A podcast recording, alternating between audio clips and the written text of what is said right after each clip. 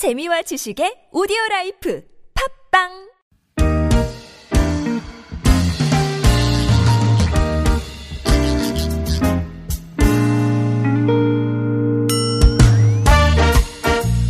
서울 속으로 2부 시작해 보겠습니다. 수요일 주택 전월세 상담과 청소년 자녀 상담 격주로 진행하고 있습니다. 오늘은 주택 전월세 상담 시간 서울시 전월세 보증금 지원센터 남가영 상담위원 스튜디오로 모셨습니다. 안녕하십니까? 네, 안녕하세요. 어서 오십시오. 네. 아, 위원님이 아주 그냥 예, 마음이 또 살랑살랑 예, 봄바람이 부셨다고. 네. 아, 아닌가요? 네. 스탭들의 증언이 이어지고 있는데 아, 그게 너무 저 저희가 또 한쪽으로 몰아가도 그렇지만 아, 뭐 사랑 사랑 이렇게 행복 행복 얘기가 앞에 1부 터지니까. 때 네. 이제 그 선생님 방송이 너무 좋아서 예. 예. 아, 용혜원 시인이 오늘 또 많은 분들의 마음에 예, 네. 뭔가를 또 질러 네, 놓고 그렇죠. 가셨네요. 좀 오래 가네요. 네, 따뜻하고 좋네요. 네. 네. 자, 구글 플레이나 애플 앱스토어에서 TBS 애플리케이션 내려받아 설치하시면 실시간 무료 메시지 보내실 수 있겠습니다. 샵 0951번 단문 50원 장문 100원 유료 문자 카카오톡은 TBS 라디오와 플러스 친구로 맺으시면 또 무료 참여하실 수 있습니다. 어, 선일님, 문선일님 사연부터 바로 들어가 볼게요. 아파트 월세 세입자가 어, 월세 계약 끝날 때 장판이나 벽지를 복구해야 되는 책임이 있습니까? 이렇게 물어보셨습니다. 어, 이제 질문하신 분께서 임차인의 위치에서 질문을 하시는지 뭐 임대인의 위치신지 뭐 정확하게는 모르겠지만 복구라는 거는 이제 처음하고 똑같이 해놓으라는 그런 단어적인 의미가 있는데요.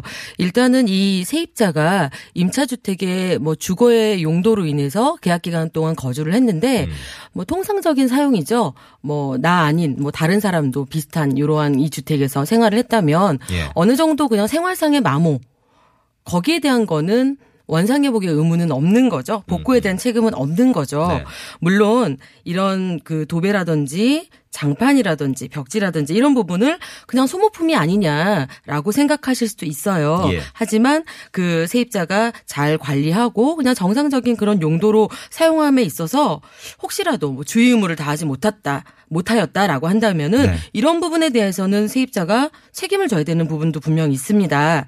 뭐 예를 들자면 일정 부분이 심하게 훼손이 되었다가 되었다거나 네. 바닥도 마찬가지죠. 심하게 훼손이 되거나 예. 뭐 낙서가 심하게 돼서 이거는 뭐 통상의 용도로 사용했다고 보긴 좀 어렵네요라고 예. 그런 정도라면은 세입자가 이건 좀 부주의한 부분이 분명히 있기 때문에 예. 여기에 대한 부분 책임을 져야 될 것입니다. 음, 네. 그런데 물론 훼손된 벽이라든지 뭐 장판 뭐이라든지 그 정도의 도배 비용 정도를 책임지는 거지. 음. 그러니까 전체 다 할 필요는 네, 없다. 그렇다고 어. 뭐 전체를 다 해야 될 그런 비용을 배상해야 되는 거는 아닌 거죠. 예. 네. 그러니까 뭐 무조건적으로 계약 끝날 때 처음 들어올 때처럼 장판 벽지 싹새 걸로 다시 해놔라. 그렇죠. 이건 아닌 거고. 물론 간혹 아주 간혹 그러한 부분에 대해서 약속을 하고 계약을 하는 경우도 있을 수는 있겠죠. 음. 그러면은 본인들에 대한 특약이라는 거는 예. 뭐 의무사항이기 때문에 당사자끼리는 의무기 때문에 이행을 예. 하셔야겠지만 이건 일반적인 부분에 대해서는 예, 처음하고 똑같이 해놔야 된다 예. 이렇게 볼 수는 없는 거죠. 네.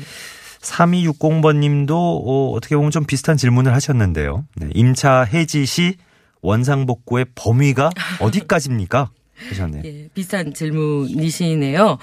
임대차 계약이 이렇게 종료를 하게 되면 집주인은 이제 세입자에게 어 임대문의 반환 그러니까 이사 가세요 이제라고 반환을 청구할 수 있는 거죠. 이 경우에 이제 임- 세입자에게 임대물의 원상회복을 요구할 수 있습니다. 그런데 세입자가 주택의 임대차가 종료한 때 임차주택을 원래의 상태로 회복해서 반환해라라는 게 이제 민법상의 조항입니다. 예. 그런데 이 아까도 처음에도 말씀드렸던 것처럼 세입자가 그 계약 기간 동안 그냥 뭐 보통의 선량한 관리자로서의 주의 의무를 다 했고 그냥 청소도 잘 하시고 네. 관리도 잘 하시고 예. 특별하게 훼손된 부분이 없다라고 한다면은 그런 부분까지는 어, 원상회복의 의무는 없는 거예요. 예. 그래서 우리 판례를 보면 네. 임차인의 원상회복 범위와 관련된 판례가 있습니다. 음흠. 그 내용을 잠깐 보면 네네네. 어, 단순히 임대차 개시 당시에 최초의 상태로 되돌리는 의무가 아니다. 원상회복은 음, 네. 임대차 계약에 따른 통상적인 사용으로 인한 가치 감소, 즉 통상적인 소모 부분을 공제하고 나머지 훼손된 부분에 대해서만 원상회복할 의무가 있다라고 법원에선 판단한 바가 있습니다. 그러니까 뭐 네. 살면서 일상적으로 좀 뭐 약간 소모되거나 임대차라는 게 그렇잖아요. 네. 상대방의 주택을 빌려서 사용하는 예. 거니까. 그러니까 그런 거에 대해서는 그냥 인정할 네. 수 있다. 예. 주인이 살아서 그렇죠. 그 깨끗하게 뭐 어, 처음 상태 그대로 보존한다 그렇게 이런 수는 없는 거죠. 예, 그렇기 때문에 이런 기준을 가지고 이런 범위라든지 이런 거를 좀 생각해 보시면 되고 또 간혹 어 원인 자체가 밝혀지지 않은 물론 훼손 같은 게 있잖아요. 뭐 천재지변이라든지 아니면 갑자기 뭐 유리창이 갈라졌다라든지 예. 원인이 전혀 밝혀지지 않았는데 음. 세입자가 당신이 살았으니까 이건 당신이 무조건 변상해라. 이거는 또 원상회복 범위라고 보긴 좀 어려울 것 같아요. 예. 물론 거기에 대한 입증이라는 게 또 서로 간에 입장 차이가 있을 네네. 수 있지만요. 예. 그래서 원상회복에 대한 거는 계약 기간 종료 후에 종종 분쟁거리로 발생하곤 합니다. 음, 우리 법에서는 원상회복을 주장하는 쪽에서 입증을 해야 되거든요. 예. 이렇게 어떻게 훼손을 시킬 수 있냐라는 거를 주장을 해야 되기 때문에 네. 계약 시에 음. 이사를 들어가는 그 입, 입장에서 예. 좀 분쟁의 요소가 있으면은 좀 사진을 찍어둔다든지 음. 이렇게 좀 해두시는 게 좋을 것 같아요. 네. 네. 4858번님은 저희 딸이 독립해서 살려고 월세로 하나 계약하려고 하는데 그 집주인이 외국에 살고 있어서 친척이 대신 계약을 한다고 합니다. 큰 상관 없을까요? 보증금이 어, 꽤 되는데 혹시 불안해서 음. 어, 질문한다고 하셨네요. 상관이 없지 않죠. 일단 민법상의 대리 관계를 보면은요. 어, 이 대리인이 임대인을 대신해서 임대할 권리가 있는 자인지 일단 그걸 먼저 확인을 해야 됩니다. 예. 임대차 계약은 어, 원칙적으로 소유자나 임대인 아니면 예외적으로 그 밖에 임대할 권리가 있는 자하고 계약을 하라고 했어요. 네. 그러면 일단 지금의 상황을 뭐 자세하게 얘기를 해주지는 않으셨지만 위임장이라든지 인감증명이 첨부되었다면 네. 대리계약으로서 서류는 첨부되었다고 볼 수 있겠죠. 예, 그리고 위임 장의 또 내용도 중요합니다. 대금 수령, 뭐 보증금에 대한 수령까지 포함된 것이면 뭐 대리인 계좌로 보내는 것도 좋겠지만 네. 어 가능한 이런 내용이 포함되지 않았다면 가능한 본인의 계좌로 입금을 하는 게 무방하고요. 예. 지금 문제는 또 외국에 계세요, 이분이 주인하고. 네네. 그래서 요즘 통화하는 게 그렇게 어렵지 않거든요. 그래서 통화까지 해서 이런 사실을 확인하고 녹음해 두시고 잔금을 입금하고 이런 부분을 다 지켰으면 좋겠어요. 지금 상황에서요. 음, 네네네. 그런데 이제 한 가지 좀 덧붙여서 말씀을 드리면 외 국에 계시는 경우에 주인이 임대인이 외국에 있는 경우 대리인과 계약 체결할 때 위임장을 어떻게 확인하느냐 이런 네. 부분을 조금 얘기를 해보고 싶어요. 네네네. 그 임대인이 거주하고 있는 그 체류국 거주국의 영사로부터 공증받은 위임장을 확인한 확인을 해야 됩니다. 예. 위임장은 위임인 즉 소유자인 임대인께서 거주국의 대사관이나 영사관에 출두를 하셔서요. 공증 담당 영사로부터 위임 내용에 대한 진술을 하고 공증을 받습니다. 음흠. 예. 그러면 우리는 어떻게 또 그걸 확인을 하느냐? 예. 어, 외교부 영사 콜센터가 있어요. 네. 검사액을 하셔서 어, 이 해당 영사에 전화해서 위임장 발급 진위 여부까지 음. 확인을 하게 되면은 정확하겠습니다. 네. 그때 위임 내용이 주택에 대한 소재지가 맞는지 예. 임대차 계약 체결이라든지 보증금 수령이라든지 이런 구체적으로 위임한 사실을 반드시 확인을 하시는 게 좋겠습니다. 그러니까 네. 위임장 이라는 게 그냥 쉽게 생각해서 아, 뭐이 사람이 나 대신 가도 돼요. 이걸로 그치는 게 아니고 이렇게 그렇죠. 꼼꼼한 정리가 외국에 필요하군요. 계시기 때문에 예. 예. 그리고 거기에 위임장 안에 대리인이 누구다라고 했으면은 그 대리인을 한국에서 확인하는 건 간단하죠. 네. 신분증이라든지 수임인이 아 이분이구나라는 거를 확인을 하시고 음, 지금 이러한 상황이 만약에 안 되신다면 지금 네. 계약하는 게 최소한의 본인으로부터 이런 위임 관계를 확인해 두는 것은 필수라고 생각을 하고요. 예. 지금 이런 거를 왜 해야 되느냐라고 간혹 묻는 분들이 계세요. 네. 그랬을 때는 본인한테 대항하기 위한 거예요. 본인이란 분이 왜 내가 대리인으로 선임하지도 않은 분하고 계약을 했느냐라고 했을 때 예. 당신이 이렇게 위임장과 인감을 첨부하지 않았느냐라고 해서 본인한테 대항해서 어 효력 있는 네. 임대차 계약을 주장하기 위해서 이렇게 어 절차를 진행을 하는 겁니다. 예, 네. 예. 자, 주택 전월세 상담 진행하고 있습니다. 구글 플레이나 애플 앱 스토어에서 TBS 앱 내려받아 설치하시면 무료 메시지 보내실 수 있고 샵 0951번 단문 50원 장문 100원 유료 문자 또 카카오톡은 TBS 라디오와 플러스 친구로 맺으시면 또 무료 참여하실 수 있겠고요. 편리한 방법으로 계속 사연 올려주시기 바랍니다.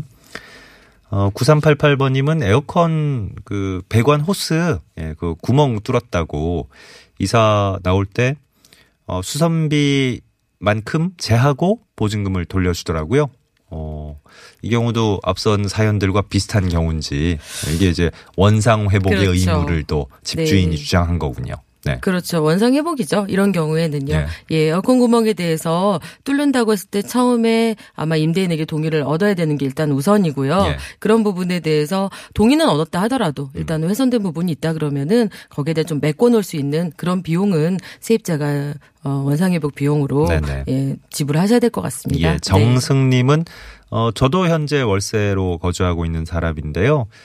샤워기에서 물이 자꾸 새는데 이거를 제가 교체를 해야 됩니까? 아니면 집주인에게 어 음. 고- 교체해 달라고 청을 해야 되는 건지. 그렇죠. 샤워, 샤워기라는 게 어떻게 보면 소모품으로 볼 수도 있는 부분인데, 어, 일단 뭐 소모품이다, 아니면 주택의 뭐 구성품이다, 이렇게 확답을 들을 수는 없는데요. 일단 물이 샌다라는 거는, 어, 잘못 사용했다라기 보다는 어느 정도 좀 노후가 된 게 아닐까 싶어요. 음. 예. 예, 거기다 좀 마모된 부분이 있기 때문에 네네. 일단 이런 부분에 대해서 임대인한테 고지를 하시고요. 음. 아주 뭐한 뭐 2, 3만 원 이하의 적은 부분으로 교체할 수 있는 부분이라 그러면은 세입자가 관리상의 의무도 있기 때문에 할 수 있겠지만은 네. 만약에 원인 자체가 뭐 수전에 문제가 있다라든지 기타 다른 큰 비용으로 구조물을 예. 뭐 변경해야 되는 경우라면은 네. 이거는 임대인께서 사용할 수 있도록 어 해줄 의무가 있겠죠. 네. 일단 뭐 어찌 됐든 간에 에, 임대인에게 고지할 필요는 있겠다. 아, 그럼요. 네, 네. 네. 왜냐면 물이 새는데 샤워기 자체인지, 뭐 물론 그렇게 추정은 하고 계시지만, 예. 네, 뭐 단순히 요 앞에 뭐 헤드 부분 교체해서 사용할 수 있다 그러면 이 정도는 소모품으로 볼 수 있겠죠. 네네. 예, 그렇지만 다른 부분에 문제가 생길 수도 있으니까 일단은 예. 얘기를 하셔야 될 것 같습니다. 얼짱이 님도 세입자입니다. 어, 제가 6년을 살았는데 지금 보일러를 교체해야 된다 그러네요. 어, 보일러 교체도 저희가 해야 되는 건가요? 하셨네요.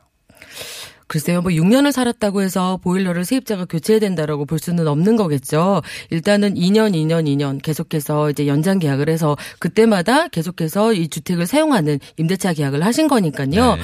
교체해야 된다고 했으면은 더 이상 사용이 불가하다고 판단을 해볼 수 있을 것 같고요. 음, 음. 그런 경우라도 지금 6년이 아니고 뭐 8년, 10년이라 하더라도 예. 임대인이 보일러는 중요 부분이기 때문에 네. 사용할 수 있게 해주셔야겠죠. 세입자가 반드시 뭐 6년 살았다고 세입자가 고쳐야 된다 이렇게 볼 수는 없습니다. 네. 네. 어, 싱키초님은 어, 사무실을 쓰고 계시다는 말인데 이게 저 문, 내용 중에는 집주인이라는 게 있어서 아마 그뭐 오피스텔이라든지 이런 걸 문의하신 건지 그러네요. 어쨌든 내용은 네네. 12년째 월세로 사무실을 쓰고 있는데 장판 벽지 외에 기본으로 제공되는 가전제품에 대해서는 어, 어떻습니까? 집주인은 가전제품 고장 나면 고쳐서 쓰든지 아니면 아예 새 걸로 교체하든지 예, 알아서 하라 뭐 이런 얘기군요. 근데 요즘 저 붙박이 어 제품들이 상당히 많잖아요. 네, 맞습니다. 오피스텔 같은 거기에 대해서도 특히 그렇고. 예, 맞아요. 네. 분쟁이 많이 있는데요. 네. 일단은 현 시설 상태로 임대차 계약을 한 경우라고 한다면은 그런 부분에 대해서 그 시설 상태를 수선 유지 의무가 임대인에게 있다고 볼 수 있습니다. 예. 그렇지만은 고장난 뭐 가전제 뭐 가전제품이라는 게 예를 들어서 이 임대차 내용에 반드시 필요한 경우라면 현 상태라고 이 가전제품이 있기 때문에 처음에 계약을 했다는 이게 중요한 원인이 된다라고 하면은 네. 임대인이 수선을 계속해서 그 부분을 사용할 수 있어야 될 것 같고요. 아니면은 그냥 뭐 서비스 용품으로 이 뭐 사용해도 되고 뭐 사용하지 않아도 되고 별 그 계약 관계의 중요한 부분이 아니라 그러면은 어 소모품으로 볼 수도 있을 것 같아요. 이런 네. 경우에는요. 예, 예. 네네. 7819번님은 월세 살면서 그 생활상 편의시설을 집에 오히려 세입자가 추가로 설치했을 때 예, 여기에 대한 권리를 포기하면 원상복구 의무 안 지켜도 되는 건가요? 어, 여기에 대해서는 합의를 어떻게 하면 되나요? 하셨습니다. 어, 생활 편의시설을 설치를 해서 이게 만약에 이 가액을 높이는 유익비라는 부분이 인정된다라 그러면은 네. 유익비라는 건 계약 기간이 종료 시점에서 그때 남아 있는 이익에 대해서 임대인에게 청구할 수도 있다고 봅니다. 예. 그런데 글쎄요, 뭐 편의시설이라고 해서 임대인이 거기에 대해서 동의를 하면 또 모르겠지만 일단은 어, 이거를 처음으로 음. 예. 돌려달라 원상회복을 요구한다라고 한다 그러면은 네. 처음과 같이 할 수 있게 해줘야겠죠. 어. 없는 상태로 해줄 의무가 있겠죠. 그래서 네네. 합의는 어찌하면 됐냐라고 물었을 때 글쎄요. 일단은 예 임대인에게 당사자 간의 예, 합의가 잘 그렇죠. 되시는 게 우선인 거고 네. 그게 잘안뭐 됐을 때는 이제 뭐 분쟁을 분쟁 조정하실 수 있는 가셔야겠죠. 네네, 맞습니다. 알겠습니다. 맞아요. 그 집주인은 집주인대로 세입자는 세입자대로 알아야 될 내용이 너무 많은 것 같다고. 예, 계약서를. 작성을 하실 때 네. 조금 이러한 부분을 좀 구체적으로 하셨으면 좋겠고 음. 편의시설을 글쎄요 이게 뭐 어, 처분을 하는 거, 이렇게 설치해서 이렇게 벽에서 떼어낸다라든지 예. 이런 부분에 대해서 큰 손실이 생기거나 네. 뭐 눈에 보기 안 좋다든지 이런 부분에 대해서는 원상회복을 해야겠죠, 그러면은. 뭐 조금 어. 집, 집에서 이제 일상적인 생활을 하는데 그렇죠. 어쨌든 더 도움이 된다 싶어서 이제 설치를 하신 거겠지만 그게 따로 떼 가지고 어, 이사 가신 집에 뭐 옮겨 달거나 뭐 그럴 쉽게 그러실 수 있는 게 아니라면 그렇죠. 어쩔 수 없이 두고 가셔야 되는 경우도 네. 있잖아요. 그건 이제 어, 집주인이 어, 원상 원상 회복 하세요 이러면 이제 그거를 그러면은 떼서 빼기 처분 하셔야 되는 그럼요. 거고. 그렇게 하셔야 되는 예. 부분이세요. 그래서 일단은 임대인 입장에서도 이게 설치가 돼서 네. 본인한테 뭐 가, 저 다른 세입자도 좋아할 부분이다라고 생각을 맞아요. 하시면은 네. 음, 그 상태로 그대로 이제 뭐 인정을 하시는 건데 아니다. 원상 회복해라 그러면 원상 회복 대상은 된다고 볼 수 있습니다. 예. 3625번님, 은행 융자도 있고 임차권 등기가 이미 돼 있는 집에 보증금 2천만 원, 월 30만 원 조건에 들어가려고 합니다.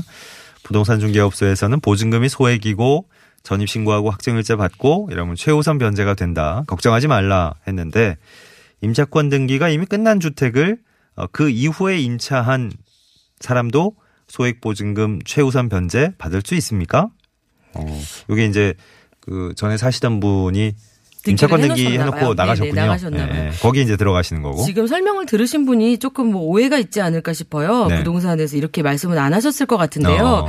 일단은 좀 정리를 해보면 예. 임대차 보호법상 소액 임차인이 뭐 최우선 변제권 이렇게 등기가 돼 있는 상태를 알고 들어간 분은 어 소액 보증금의 최우선 변제 인정하지 않습니다. 일단은요. 결론만 먼저 말씀드리면 예. 네네네.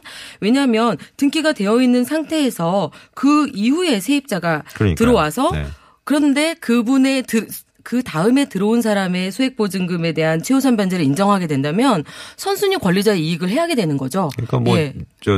저 굳이 임차권 등기까지 해놓고 나가셨는데 의미가 그렇죠. 없어지는 예, 거니까. 그렇죠. 그렇기 때문에 네. 이거는 당연히 어 입주한 소액 임차인에 대해서 최우선 변제권을 인정하지 않는 거고요. 네. 소액 임차인으로서 최우선 변제권 행사는 없는 거고 예. 만약에 확정일자를 갖추고 있다라면은 그 순위에 따른 우선 변제권을 행사할 수는 있습니다. 네. 그렇기 때문에 아마도 잔금과 동시에 말소를 하지 않나 음. 지금 상태에서는 인정이 안 되는 거고 예. 어, 잔금과 동시에 말소를 해서 이 선순위 권리가 없어지게 되면은 그때 는 최우선 변제에 대한 인정이 될 수 있겠죠. 음. 뭔가 조금 오해가 있지 않을까 싶습니다. 자, 주택 전월세 상담 오늘 여기서 마무리할까요? 서울시 전월세 보증금 지원센터 남가영 상담위원 오늘도 수고해 주셨습니다. 고맙습니다. 네, 감사합니다. 평소에 서울시 전월세 보증금 지원센터는 02-2133에 1200번부터 1208번까지 상담 시청하실 수 있겠습니다. 네, 오늘 그 일부에서 했던 예, 용혜원 시인과 함께 했던 용혜원의 시선. 당신은 아름답습니다가 시 제목 정답이긴 했는데 그 외에 많은 분들이 또 어, 각자의 아름다움을 표현해 주신 예, 멋진 제목을 또 뽑아 주셨어요. 그 중에 세 분 오늘 어렵게 뽑았습니다. 5402-7725-9983번님 이 세 분께 저희가 선물 보내드리죠. 예. 앞서 또 봄바람 얘기 했더니 예, 계절과 상관없는 봄바람이 서울 속으로 끝곡으로 불고 있군요. 원어원의 봄바람 끝곡으로 전해드리면서 서울 속으로 물러갑니다. 내일 아침 다시 뵙죠. 고맙습니다.